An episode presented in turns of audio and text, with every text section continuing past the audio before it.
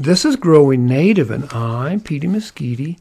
At the end of the day, when I, when I take off my jeans and switch to something for the evening, like a clean pair of jeans, I, I take those jeans off and I try to remember to go through the pockets. Uh, checking the pockets then saves a, a little stress later when I'm looking for some keys or a favorite pocket knife and rummaging through the laundry basket.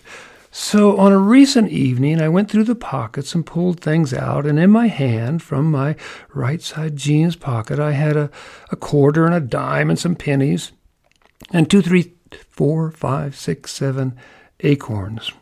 I put the change in a small saucer on, on my bureau, and then and the acorns next to it. Uh, I got to plant those tomorrow, I mutter, which means they will move to a kitchen counter. And in a day, with some luck, I'll put them in my jean pocket and try to remember to stick them in soil in our greenhouse. But you know, those acorns got me thinking about, you know, I'm not the only one picking up acorns or taking them off trees. Lots of wildlife enjoy acorns over a season of different species of oaks dropping acorns. Now, I was going to say they don't have pockets, but that's not true. I mean, squirrels, uh, cheek pouches, chipmunks and squirrels with cheek pouches, those are pockets.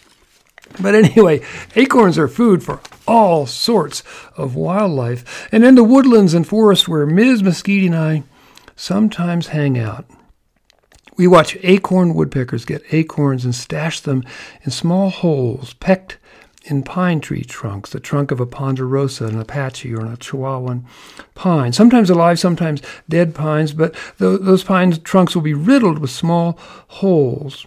And acorn woodpeckers stuff acorns in those holes that they made. They put them in there for future use. A winter stash. Cool? Very cool. You never see just one or two acorn woodpeckers. Oh no, three, four, five, six, seven working together. What a family. Let's drill holes. Let's stash acorns. And they are so cute. They're so cute.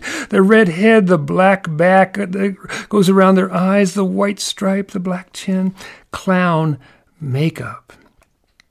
Their name, besides acorn woodpeckers, which is quite descriptive, is Melanerpes formicivorus.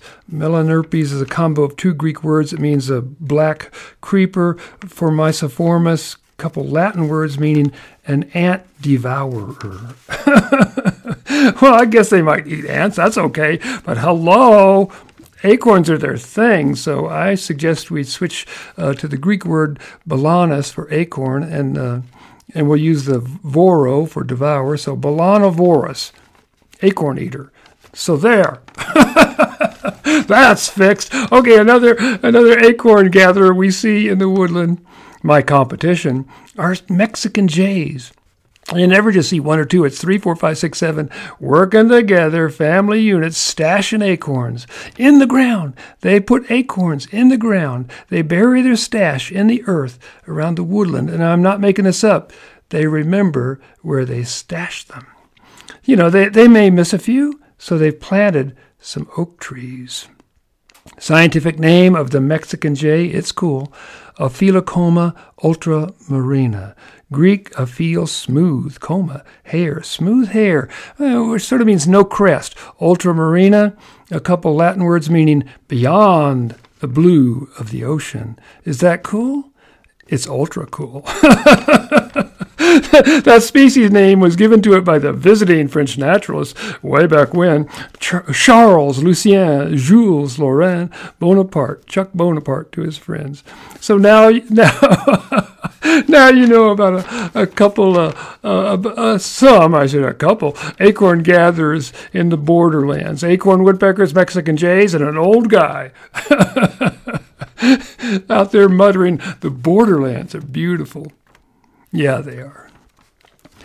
Hey, I'm Petey Mesquitey, and this has been Growing Native.